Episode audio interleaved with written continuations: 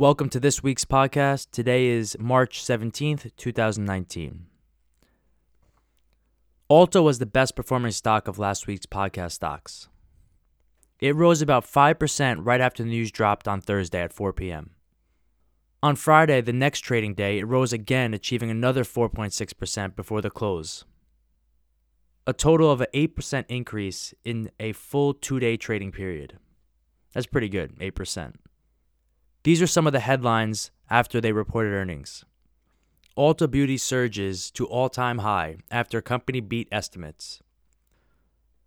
I'm going to highlight some of the things that were found in the report. They had same store sales that were up 9.4%, beating the forecast of 7.9%. They beat the earnings per share estimate by 4 cents, posting a $3.61 earnings per share.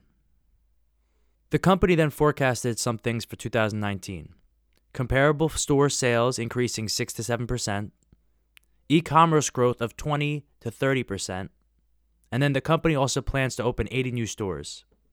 Now, to some people, they love to hear that they're growing their e commerce business, and they might question why they're opening new stores. Why do you need a new store if you're going to just sell more online? So, I had some brief time working at Sports Authority, and I learned a lot about what a store has the ability to do. It not only provides a location where you can come and buy and pick up items, but it also becomes a fulfillment center. While I was working at Sports Authority, one of my tasks was to oversee the fulfillment of orders online. We would get a list of items that people ordered online. We then would go collect the items throughout our store. We would then package them and put a shipping label on them. So when the company's projecting 20 to 30% growth in e-commerce, it makes sense to me that they want to also open 80 new stores. A listener reached out to me about my comment reporting that Forbes mentioned Kylie Jenner as a self made billionaire. He disagrees with that statement. I want to make it clear I was reporting a headline, not sharing my opinion on the topic. I could really care less about that title. The Kardashian family has displayed their business acumen for over a decade. Kylie benefits from being in that environment of knowledge and experience. I would love to know what you guys think about that statement. Kylie Jenner is the youngest self made billionaire. You can leave your opinion in the comment section below. My only request is be respectful when leaving your opinion.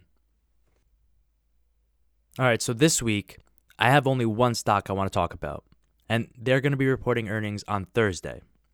The company's called Darden Restaurants.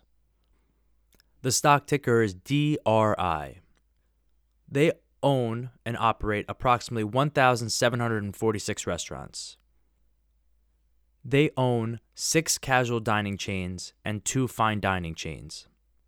Under the six casual dining chains, they have names like Olive Garden, Longhorn Steakhouse, Bahama Breeze, Seasons 52, Yard House, and Cheddar's Scratch Kitchen and their two fine dining chains consist of the Capital Grille and Eddie V's Prime Seafood. Darden's has been focusing on improving the company for the future by doing several different things reducing discounting of their brands, upgrading entrees, and improving their spending practices, mainly in waste, which, if you know anything about the restaurant business, can really hurt your business if you're not properly controlling inventory. I have some experience in the food business. I have worked for publicly traded companies like Applebee's as a waiter and a bartender, and a private company called Camp God Mountain, where I was their food supervisor. I can tell you for sure, in my experience, that correctly managing the inventory can make a big difference of you profiting for that month or just breaking even, if not losing money in the worst case scenarios. Now, if you're not familiar with the food industry, they have an interesting dilemma when it comes to inventory. They don't want to run out of food, so they have to order in excess, which is common practice. But the problem occurs when they order too much and they have to throw things away. And on the scary side of it, which I never got to experience because I worked at places that were ethical, in my opinion, you have shows like Hell's Kitchen who can be around and popular because there are kitchens out there that when they see that things are going bad, they're like, dang, we can't afford to throw it away. Let's just cook it. So that's scary stuff, but it does happen. And the reason it happens is because they can't afford to throw it away because they don't properly manage their inventory.